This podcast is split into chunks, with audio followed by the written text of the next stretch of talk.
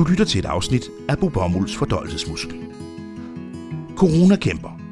Martin redder restauranterne. Den 27-årige Martin Bager Wulf bruger i disse dage alle sine vågne timer på at redde restauranter. Han startede med at være med til at skabe en sammenkomst for de restauratører, der har deres forretning i det udenlandske streetfoodmarked Storms Parkhus, men hans idéer spreder sig nu til resten af landet, og alle er velkomne til at hugge og bruge dem. Det er en god historie med nogle endnu bedre idéer, der er skabt ud af nødvendigheden og muligheden. Og mere end 70 restauratører er nu en del af samarbejdet, der startede med et forbud. Jamen altså, vi hørte jo, at Storms Parkhus ville øh, lave et, et fuld close down, altså at, at boderne kunne ikke øh, sælge mad derfra længere. Øhm, og vi mødtes og snakkede, og det, det sådan ligesom øh, mundet ud i, det var jo, at vi blev enige om, at vi på skift på forskellige dage kunne give forskellige restaurationer muligheden for at åbne op i det køkken, der er på flakhaven. Lave deres takeaway og sælge det øh, derfra. Øhm, de var øh, i fuld sving, og jeg følte, at, at de, øh, de behøvede faktisk måske ikke mig så meget, som jeg havde, havde sat mig selv op på en pedestal og tænkte, de skulle, for det kunne de godt selv. De vidste godt, det var nu, de skulle kæmpe for det her. Og så, øh, så med det samme, så hoppede jeg på på en anden idé, fordi at, øh, der var altså også lige 76 andre restaurationer i Odense, der kom til at lide et sindssygt tab på det her. Det har været ret vildt at vidne, fordi at, at sådan på min øh, liste over, hvor mange restaurationer der er i Odense, der er jo cirka 119, hvoraf 45 øh, til 50, det er sådan øh, veletablerede pizzerier, der, der har åbent mere end to måneder, før de lukker ned igen. Og så er der jo så en hel masse øh, almindelige restauranter inde i, øh, i centrum, som ellers er vant til at lave øh, enten fine dining eller noget, der i hvert fald ikke er designet som takeaway. Og de skulle jo så lige pludselig øh, til at omstille sig fuldstændig og lave deres øh, koncept om. Og der, øh, der vil alle dem, der ligesom har henvendt sig til mig i forhold til min hjemmeside, der har jeg så gået ind som enten konsulent eller øh, ressourcebank, eller hvad skal man sige, fordi at, at i og med, at jeg havde kontakten til de fleste af dem, så, så hvis kok og vin fik en idé, eller hvis, lad os nu sige, at, øh, at Burger Anarchy havde en idé, så den idé, den er ikke Burger Anarchys lige nu, den er folkeeje. Den skal deles med alle de andre, så der er nogle andre, der muligvis kan få øh, noget ud af det også. Fordi vi skal ikke konkurrere hinanden på, hvem der har fået den bedste idé lige nu. Vi skal, vi skal hjælpe hinanden med at, at, at sælge en lille smule alle sammen, i stedet for at det er en, der sælger det hele. Og, og, Ellers så lukker, lukker de alle sammen. Og, og, og det, der så skete, det var, efter du, øh, efter du ligesom øh, havde hjulpet øh, Storms Parkhus, så besluttede du dig faktisk for at redde hele byen, eller hvad? Ja, det vil jeg sige, og jeg vil faktisk ikke tage æren for det Storms Parkhus, fordi det, der var sgu ikke så meget, jeg kunne gøre. Jeg kunne tage initiativet og få en masse pressemennesker ned og sådan noget, men, men jeg følte mig også lynhurtigt som om, at det her, det, det er så meget deres hjerteblod, at det skal de sgu nok klare selv, og det gjorde de. Så jeg, jeg tænkte, der er mange andre i byen, der ikke kan.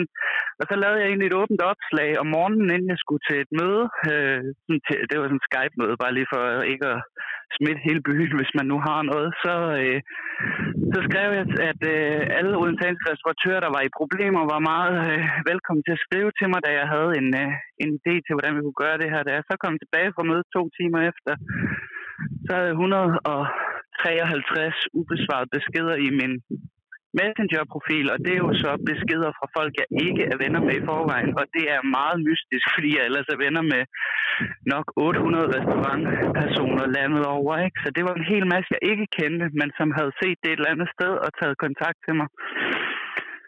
Øh, og så lige pludselig så stod jeg fandme med, med et kæmpe organiseringsarbejde i forhold til, hvordan skal man få skrevet de her restauranter ind, hvem er, hvad er det vigtige at fremhæve, hvilken rækkefølge skal jeg tage dem i, hvem, hvem skal undlades og hvem skal fremhæves og sådan noget. Det stod lige pludselig med, med en masse desperate mennesker, der virkelig gerne ville ville have hjælp og gerne ville hjælpe hinanden. Så jeg besluttet mig for at tage et af mine store projekter, der var det her Umage by Wolf, som er sådan en hjemmeside, der skulle være klar i juni, hvor, øh, hvor jeg ellers skulle have hvor jeg ellers skulle have hvor jeg ellers skulle have øh, anmeldt restauranter og sådan fokuseret på, hvad det bedste de kunne gøre var. Altså for eksempel finde det bedste øh, margarita pizza i Odense, eller finde byens bedste spæribs og sådan noget, hvor man virkelig går på kniven med hvem, der gør sig umage med et eller andet specifikt produkt.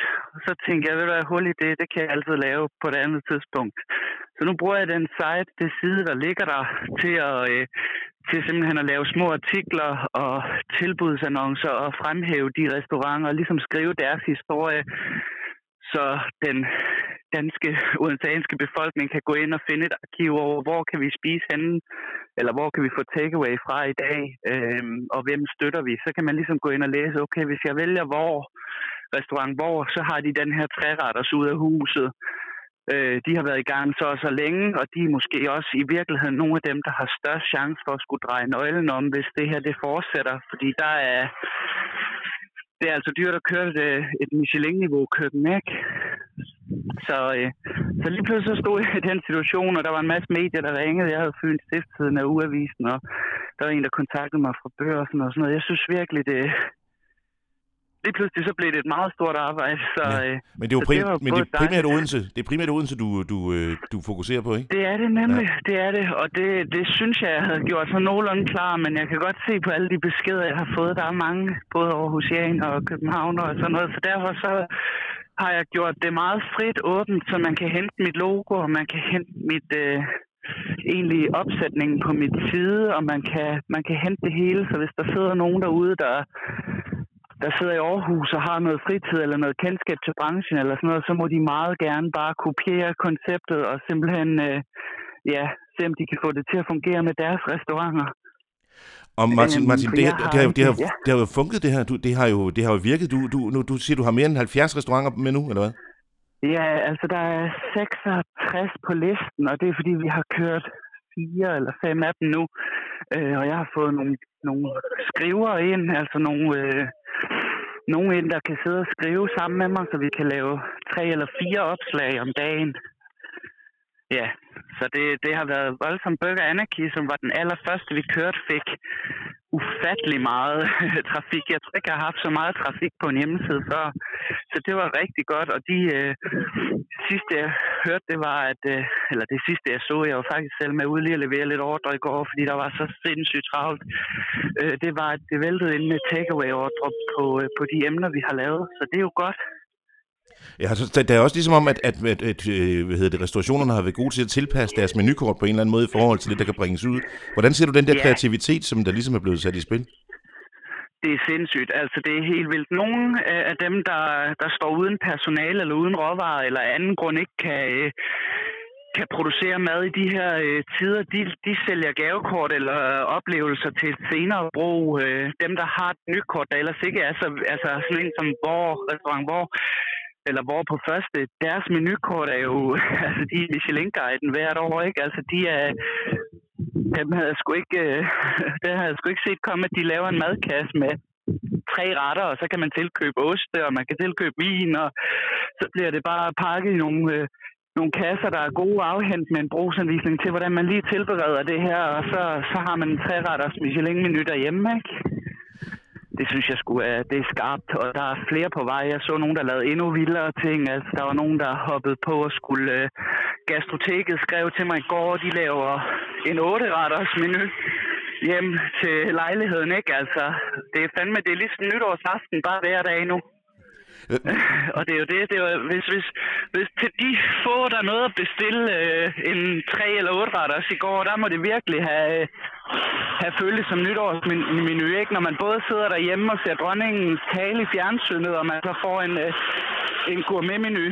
Men øh, ja. jeg synes sgu egentlig, det er skarpt, og det er, det er sejt gjort af dem alle sammen, og jeg håber, at folk vil føle trop. Jeg ved, at øh, det der umage-koncept, jeg har lavet, det er, det er allerede blevet øh, kopieret af en, en fyr, der hedder Andreas Fjord, der har lavet Unikt by Fjord, som er samme, præcis samme opbygning og samme, men han går så efter en anden branche end, øh, end restaurationerne.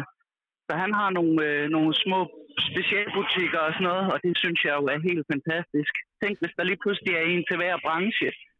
Hvad, hvad, så, hvad, hvad, hvad tror du, hvad tror du øh, restauranterne kommer til at lære det her? Altså, hvad tror du, hvad tror du, kommer det til at forandre noget af det her nu efterfølgende, at man ligesom har ja, haft tæt altså, samarbejde? Jeg håber jo på, at nu går jeg lige ind i en baggård her, for det vælter rundt med busser. Det er mig, der er ude at gå med lindmanden. Nå, men hvis, øh, jeg tror, det, øh, det kommer til at betyde, at vi sådan sammen øh, i restaurationsbranchen kommer til at stå stærkere, hvis vi overlever det her, fordi at, at man har ligesom stået... Ja, det er sgu lidt ligesom øh, som det der, man siger med, at øh, forhold, som, øh, at det er nemmere at blive forelsket, når øh, linen er op og køre. Jeg tror, at vi alle sammen, vi, øh, vi er så meget på røven, eller står i så meget øh, krise, at når det her det er slut, så, øh, så er vi et stærkt hold, vi er et fælles øh, Odense, et fælles restaurant Odense. I hvert fald alle dem, der har, har stået, stået hinanden skulder ved skulder. Og ja, jeg tror sgu, vi kan, hvis vi klarer det her, så tror jeg lige pludselig, at, øh, at restauranterne også på en helt anden måde er klar til at omstille sig, hvis der skulle ske noget andet igen. Og måske hvis... Øh, måske lektien er så nem at lære, at, øh, at folk også vil, vil begynde at lege lidt mere med deres menuer efterfølgende. Der er jo nogle af de restauranter, der har omlagt deres menukort til takeaway nu, som har kørt den samme menu i 10-15 år. Ikke? Det kunne være spændende at se, hvad de tør give sig i kast med, når det her det er slut, fordi de har set, at uh, vi kunne sgu godt, vi var ikke fast i, uh, i trivialiteter og hverdag.